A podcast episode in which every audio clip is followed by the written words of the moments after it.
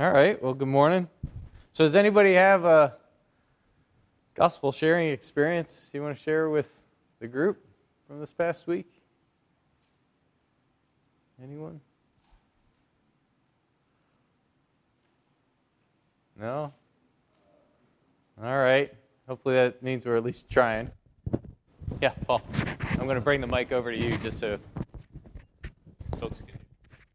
So this week at work we had another round of layoffs, and that was obviously challenging, but in the midst of that, people are really pretty rocked. The people who stay have, kind of that survivor's guilt, and the people who leave are obviously hurting in a different way, and just started asking people if I could pray with them, both people, one person that I laid off and another person who's still on the team and stuff, and just ended up being a great opportunity to pray the gospel and to pray where the joy of the Lord stems from, and to give the gospel in that circumstance. And it's always amazing because when people are hurting, they usually will not refuse prayer, and you can just pray the gospel all over those people, and they won't interrupt you. So, yeah, praise the Lord for that opportunity. Yeah, great. Thanks for sharing.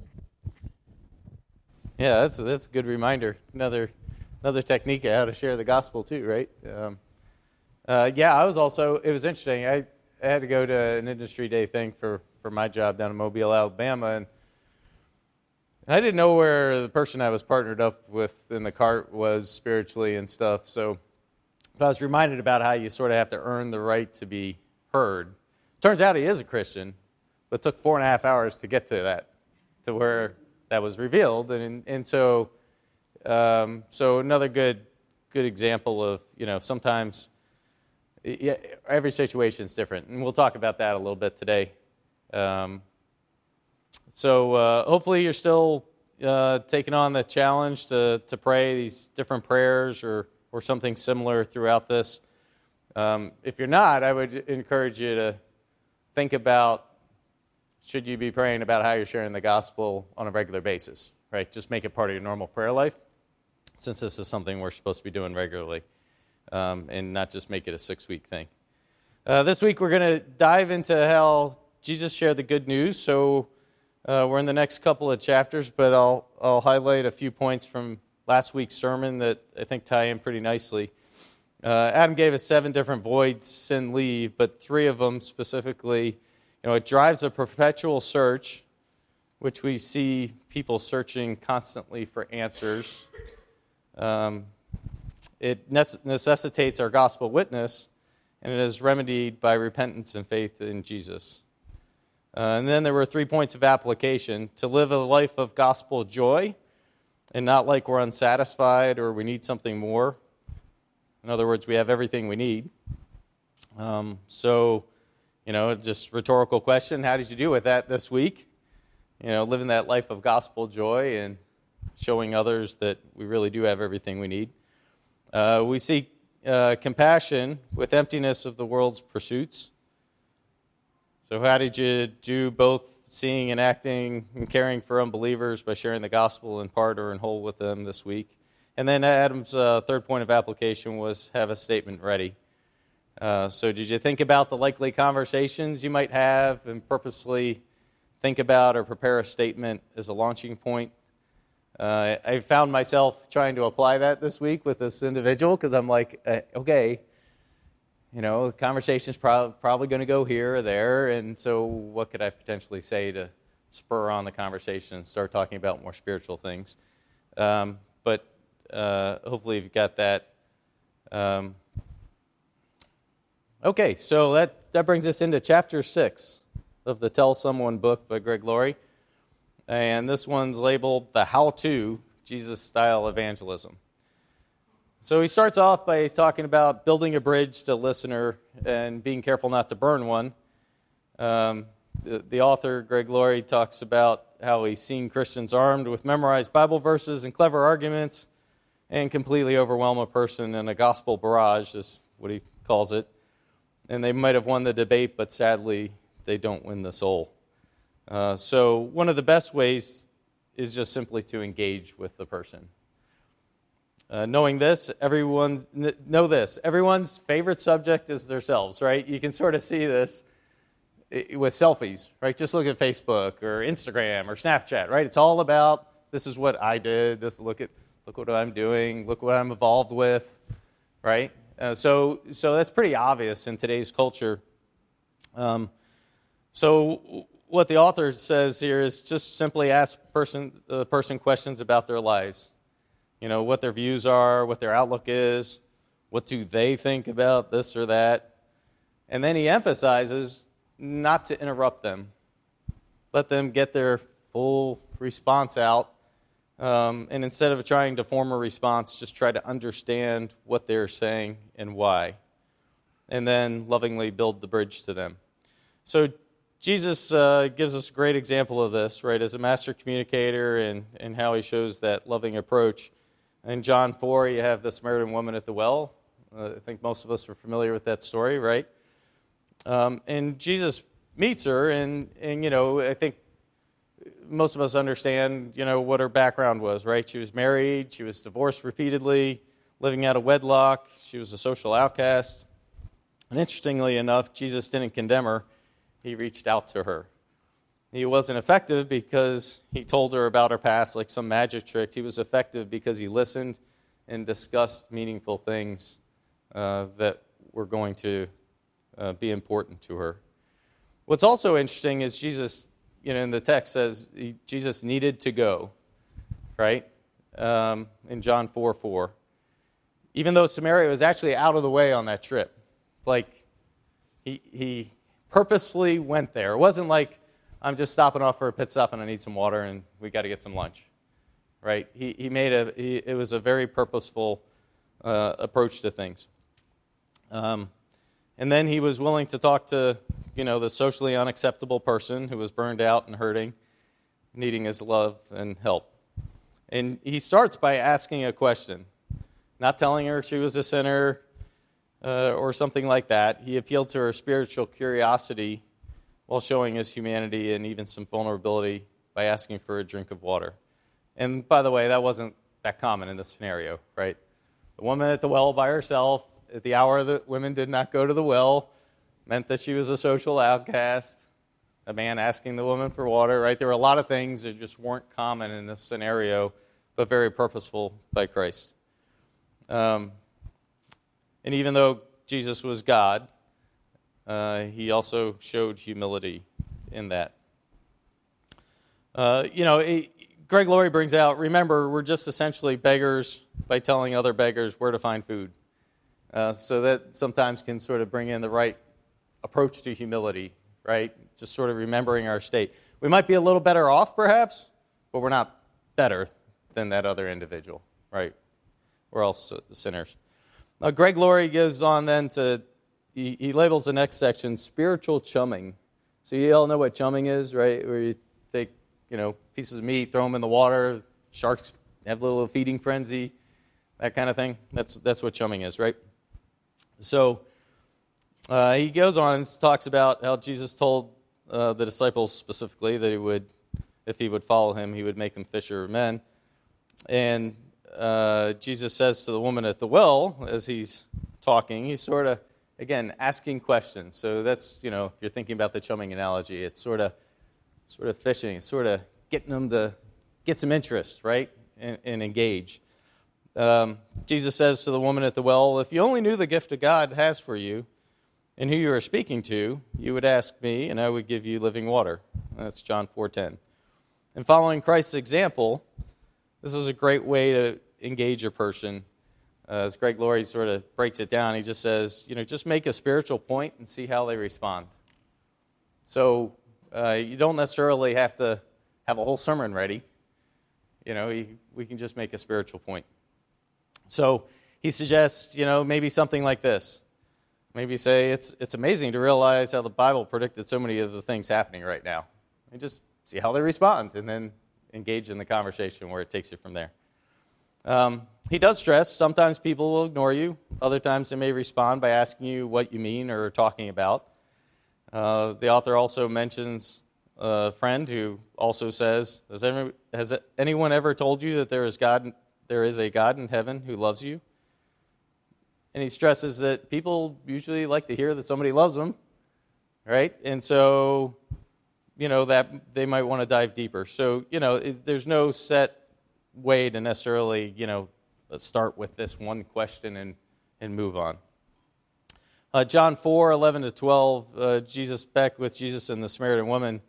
She seems intrigued, but interestingly enough, and honestly, I'm not sure I ever read the story quite this way, but, you know, he says, you know, she was sort of cynical and sarcastic in her response because she says, you don't even have a rope or a bucket.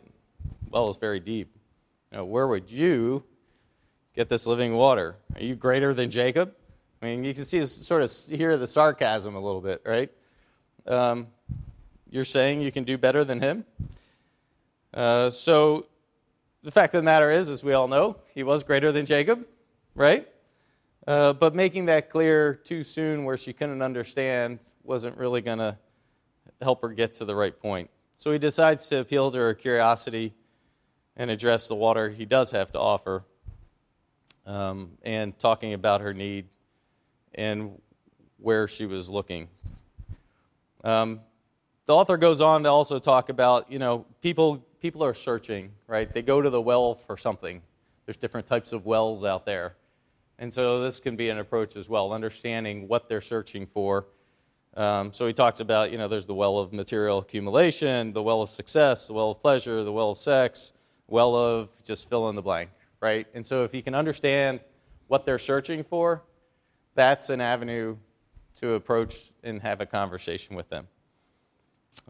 Interestingly enough, she's still a little bit flippant in how she comes across, and this is part I don't think I ever necessarily took the story this way. I always took it more of a response to responding to Christ, but in the conversation, if you go back and read it, I think it does actually come off this way.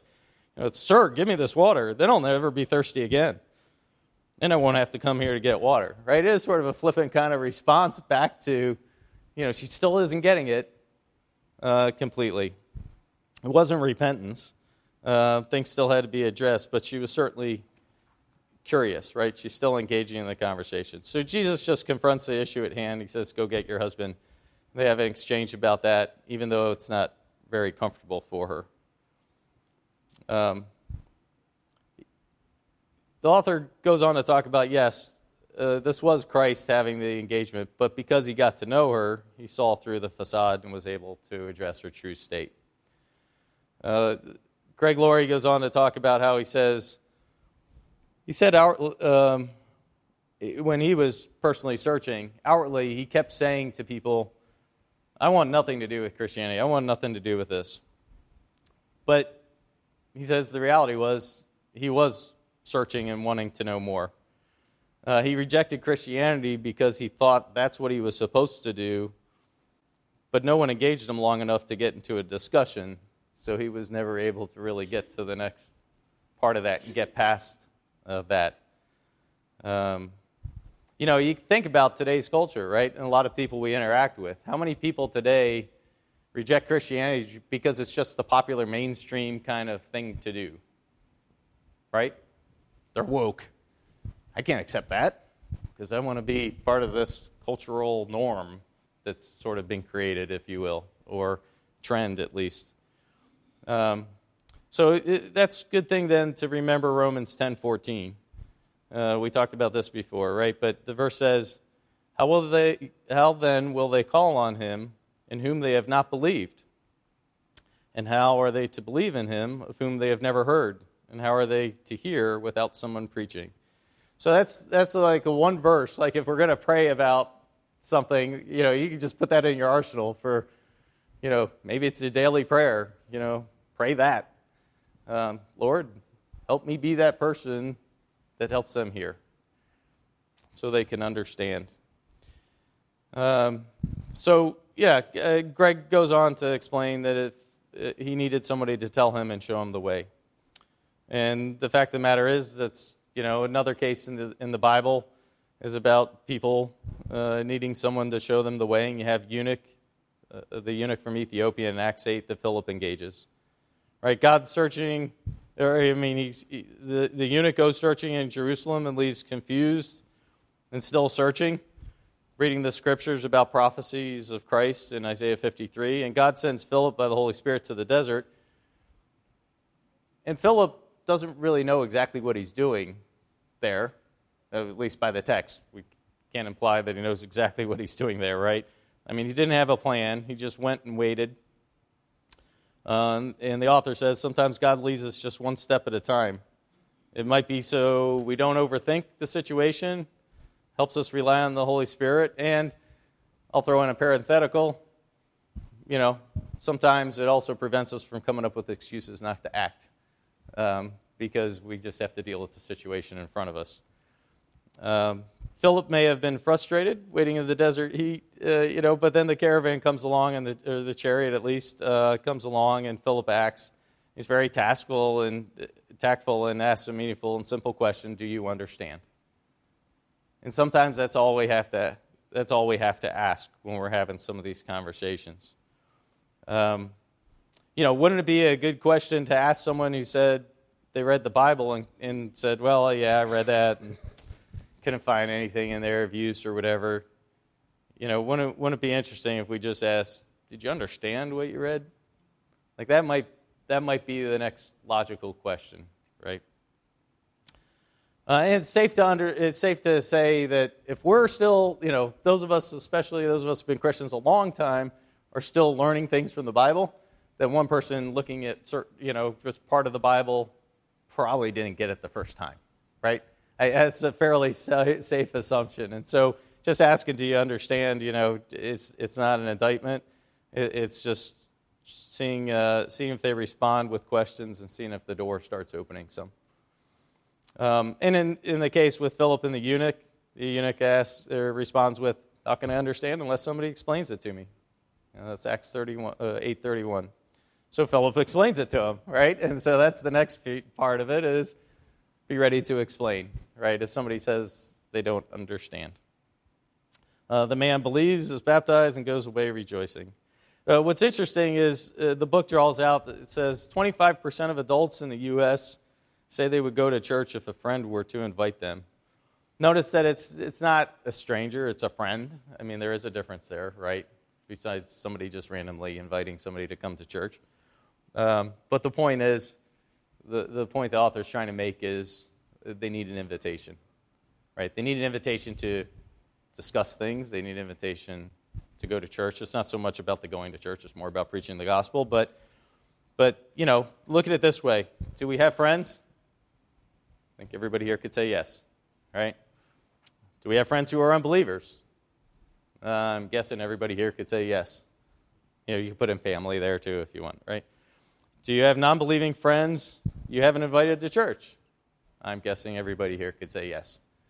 All right. So again, it's not so much about inviting people to church, but it is about inviting them into a discussion. Sometimes a way to do that is to invite them to church. But then again, going back to the be purposeful about it, then maybe invite them to church and go to lunch afterwards so you can ask the question, "Did you understand?" Right? So take it that next step. Not just get them in the pew and then, all right, see you next week. Follow up on it. The author then gets into another little section which talks about some of the approach, right? That arguing with people doesn't normally get them to believe, right? He says, nobody has ever been argued into the kingdom of God, and probably more insightful is if they can be argued in, they can probably be argued out. So watch that approach, which... I don't think most people take. But then he brings up the next point is, worse yet is sort of people yelling. Like they get so passionate about it that they start like yelling at them, right? He even brought up an example where he's walking down the street and there's one of these street corner guys telling everybody they're going to hell. He turns to, Greg Laurie, who's been a pastor for like 20 or 30 years by this time, and he's like, "You're going to hell." And he's like, "I don't think so." Right? But what's it do? It, in most cases, it just turns people off. And so having that gracious, loving approach makes a big difference is the point. And he makes the point, a person can say the right thing the wrong way. D. L. Moody, he quotes as saying, No one should ever talk about hell to a non-believer without a tear in his eye. And so I think that's another good reminder of approach, right? We need to ask ourselves why we're having that approach and why we're talking to that person. Colossians 4:6 says, "Let your conversation always be full of grace, seasoned with salt, so that you may know how to answer everyone." And this gets into, on the handout, you see it at the top there, it says, be winsome to win some, right? It's an old slogan kind of thing of preaching the gospel. We talked about the salt last week, but, when we look at it, people don't want to talk to you, why are they going to talk to you, right? I mean, if you try to force that conversation because, you're just aggressive, probably not going to be helpful to us to share the gospel. The next section goes into how the gospel message must be clearly, boldly, verbally, and lovingly stated to the person we're speaking to. 1 Corinthians 1:21 says, "For since the wisdom of God, the world through its wisdom did not know him, God was pleased through the foolishness of what was preached to save those who believe." So the point the author's making here is you don't have to raise your voice to preach the message, but you do have to articulate the message. It's got to be clear. Then it goes on and talks about how Jesus never dealt with any two people in the same way. And so he uses the example of the woman at the well and Nicodemus. Those of you who are part of BSF, you studied this not too long ago yourselves in Bible Study Fellowship. They're completely different places of understanding and background. So you can pull out your handout there.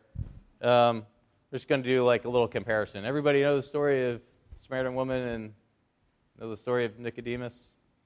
If somebody doesn't sort of shake their head no, I'm going to assume you do.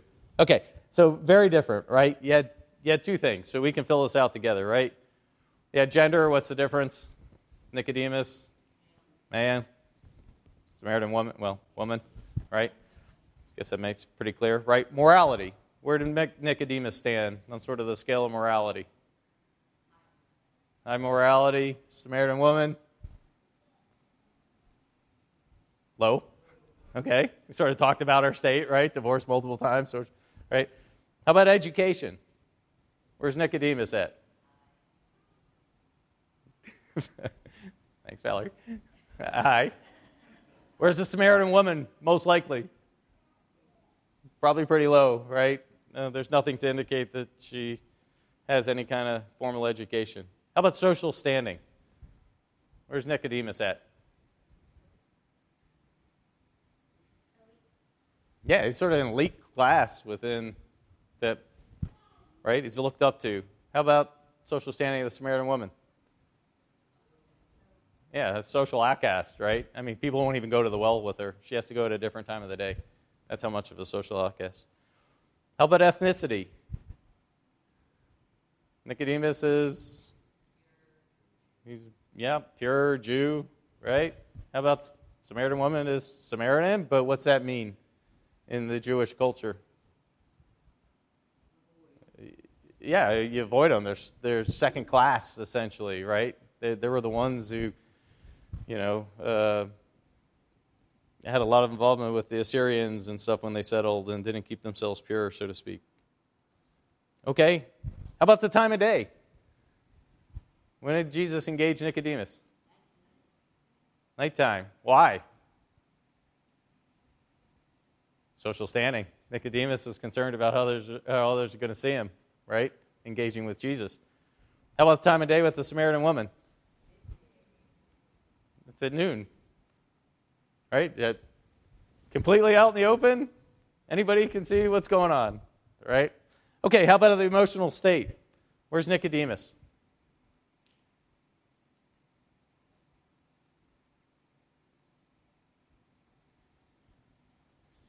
Yeah, questioning. He's curious, right? He's trying to figure out what's being said and what this is all about.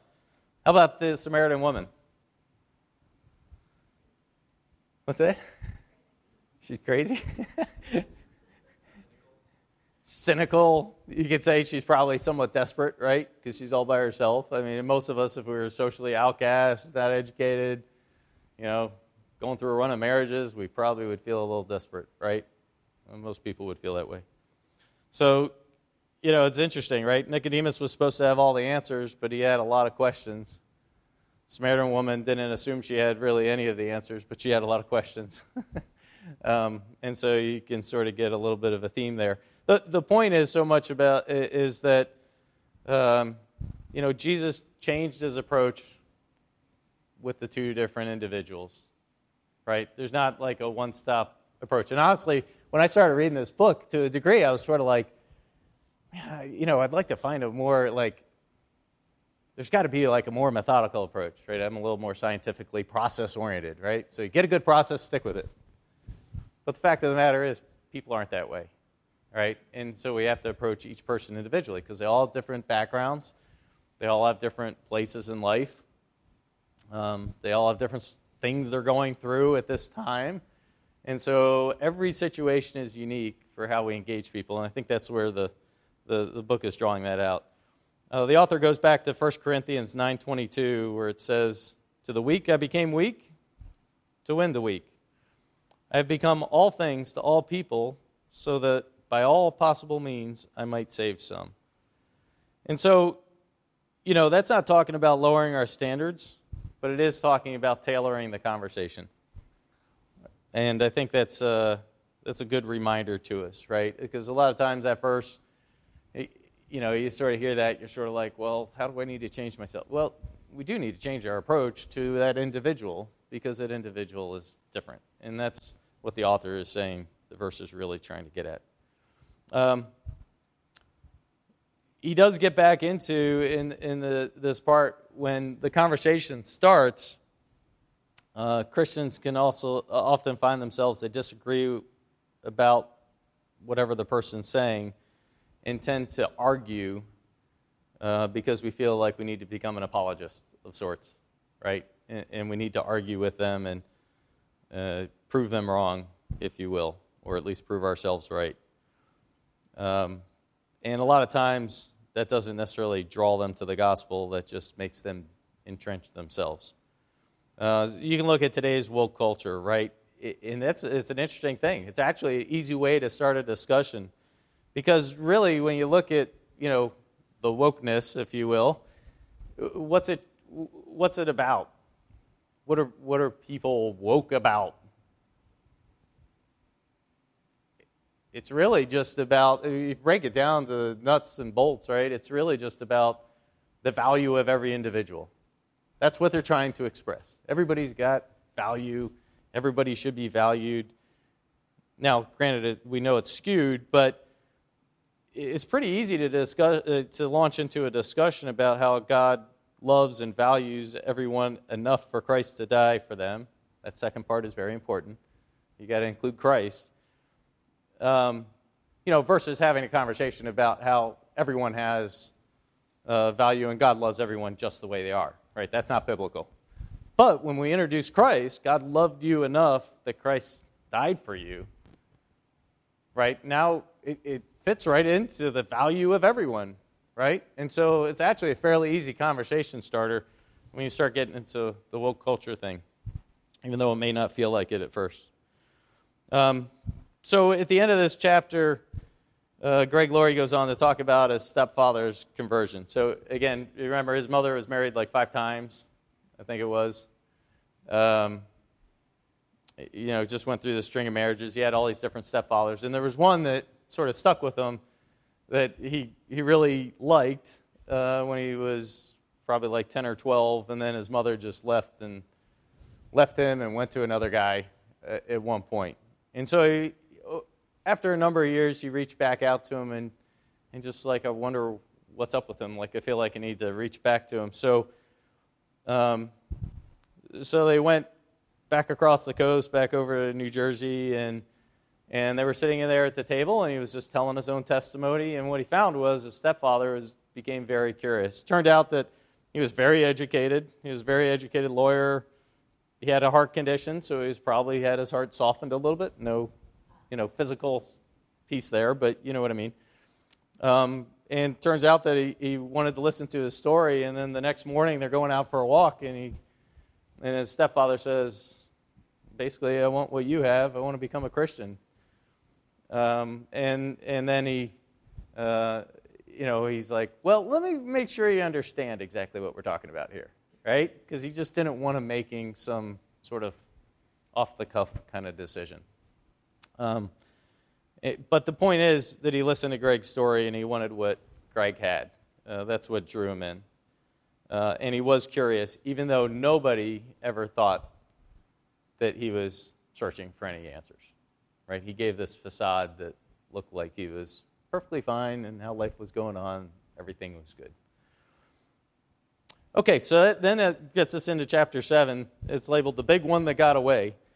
And it starts right off with Jesus and the rich young ruler. Okay, so another example of a different engagement. Luke 18 is where we're at. And I'll just read a passage there, starting in verse 18. A certain ruler asked him, "Good teacher, what must I do to inherit eternal life?" "Why do you call me good?" Jesus answered. "No one is good except God alone. You know the commandments. You shall not commit adultery. You shall not commit murder. You shall not steal. You shall not give false testimony. Honor your father and mother. All these things I have kept since I was a boy," he said. When Jesus heard this, he said to him, "You still lack one thing. Sell everything you have and give to the poor, and you will have treasure in heaven. Then come follow me." When he heard this, he became very sad because he was very wealthy. Jesus looked at him and said, "How hard is it for the rich to enter the kingdom of God? Indeed, it is easier for a camel to go through the eye of a needle than for someone who is rich to enter the kingdom of God." So you take a look at this man, right? Totally, you have the Samaritan woman, you got Nicodemus. Here's a different scenario, right? You look at the man, and he was successful by all worldly accounts, right? He's rich, he's young, he's a ruler. I'll venture to say maybe he was even good looking, right? He's a bit forward and brash and asking what he must do to have eternal life, because in his mind he's a good person doing good things. Jesus could see the obstacle was his money and prestige and honor, and the honor and prestige it gave him. You can fast forward, right? In the 19th century, it was all about having position and title, right? Today it might be about what possessions you have, maybe. In certain circles, maybe it is still title and that type of thing. So Jesus recited a number of commandments, and the man somewhat arrogantly says, "Well, I've obeyed them all since I've been young," which, as we know, wasn't really true, right?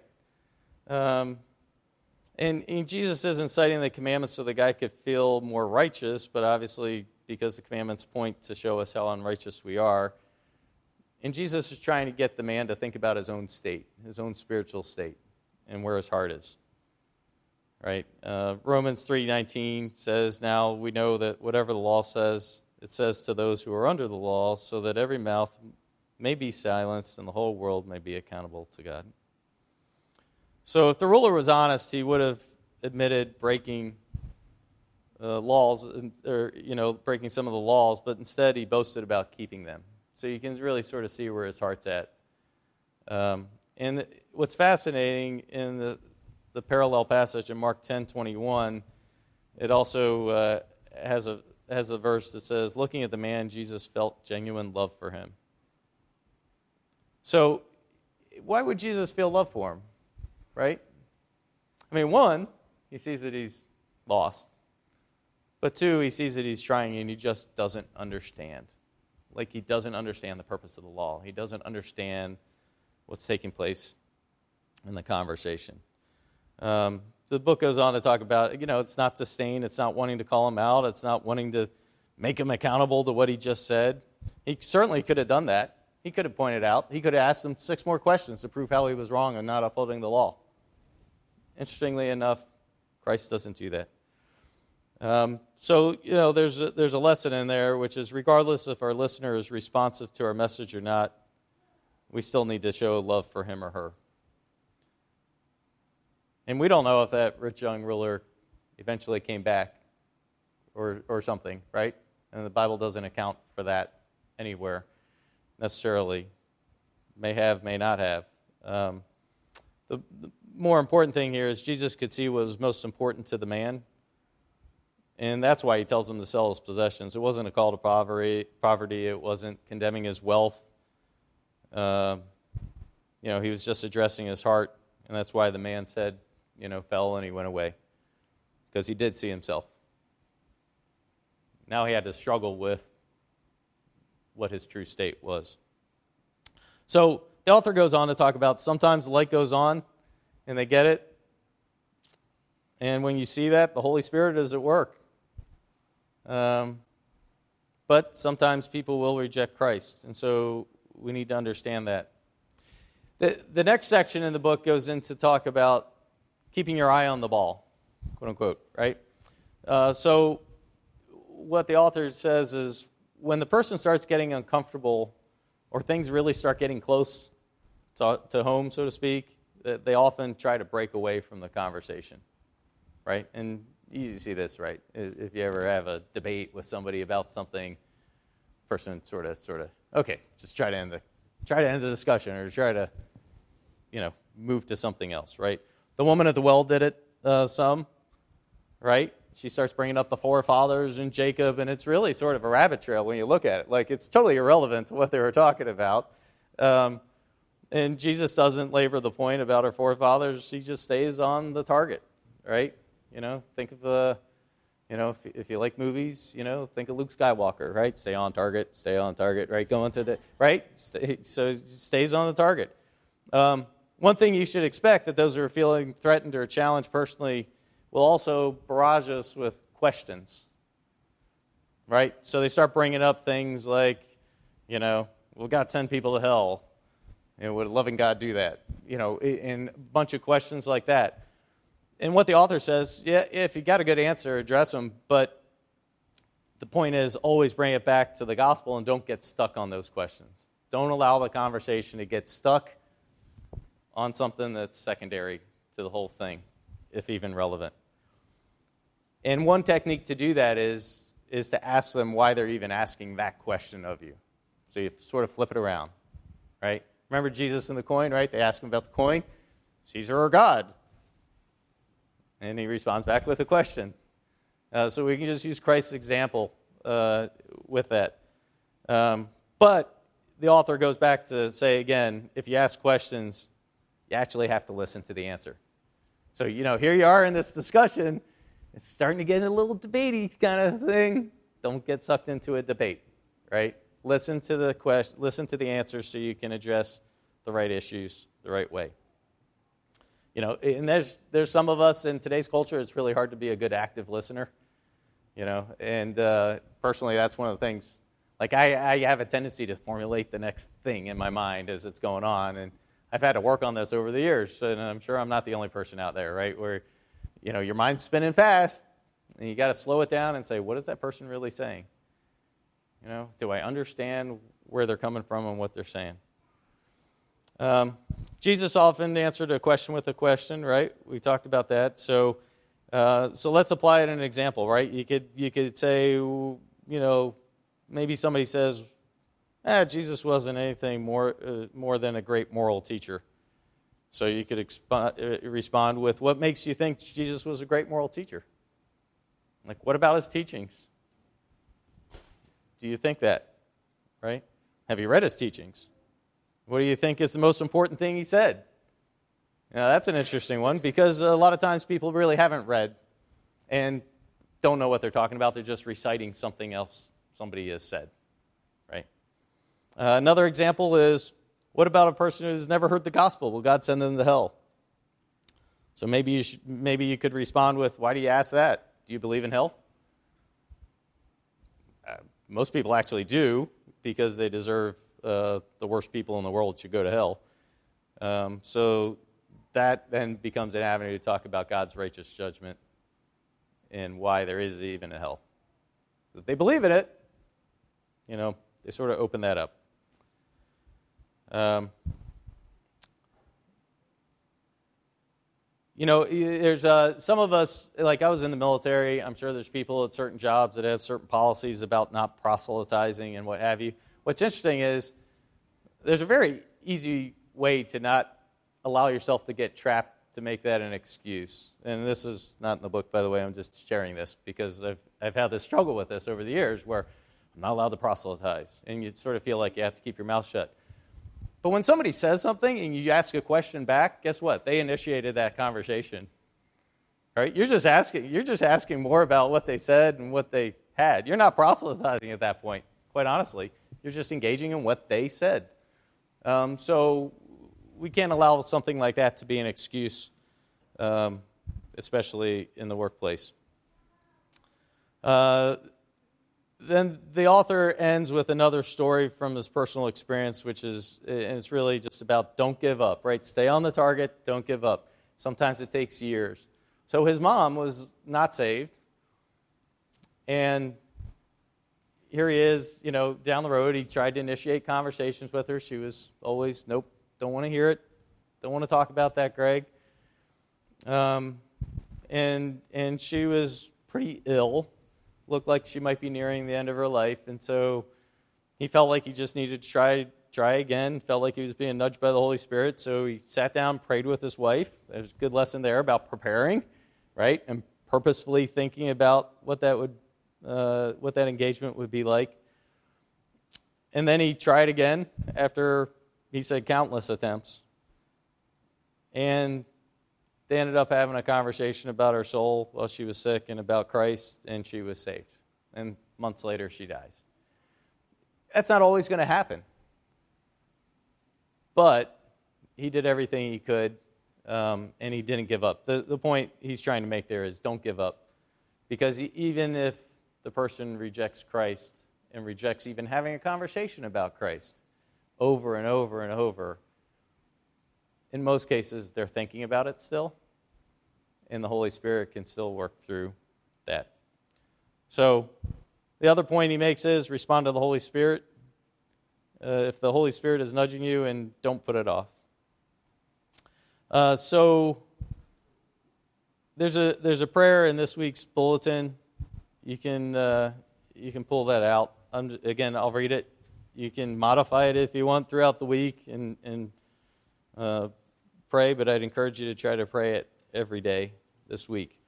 It says, Lord, never let me fall into the trap of thinking it is too late, regardless of previous interactions with others. Teach me to love unbelievers the way Jesus loved. Please show me not only what to say, but how to say it. Grant me patience, a listening ear, discernment, and most of all, give me love for my neighbor, colleagues, and those I get to interact with. You've modeled the way, now give me the strength to imitate you. In Jesus' name I pray, amen. So we got that. I'm going to just wrap things up by giving you a few reminders from last week's sermon.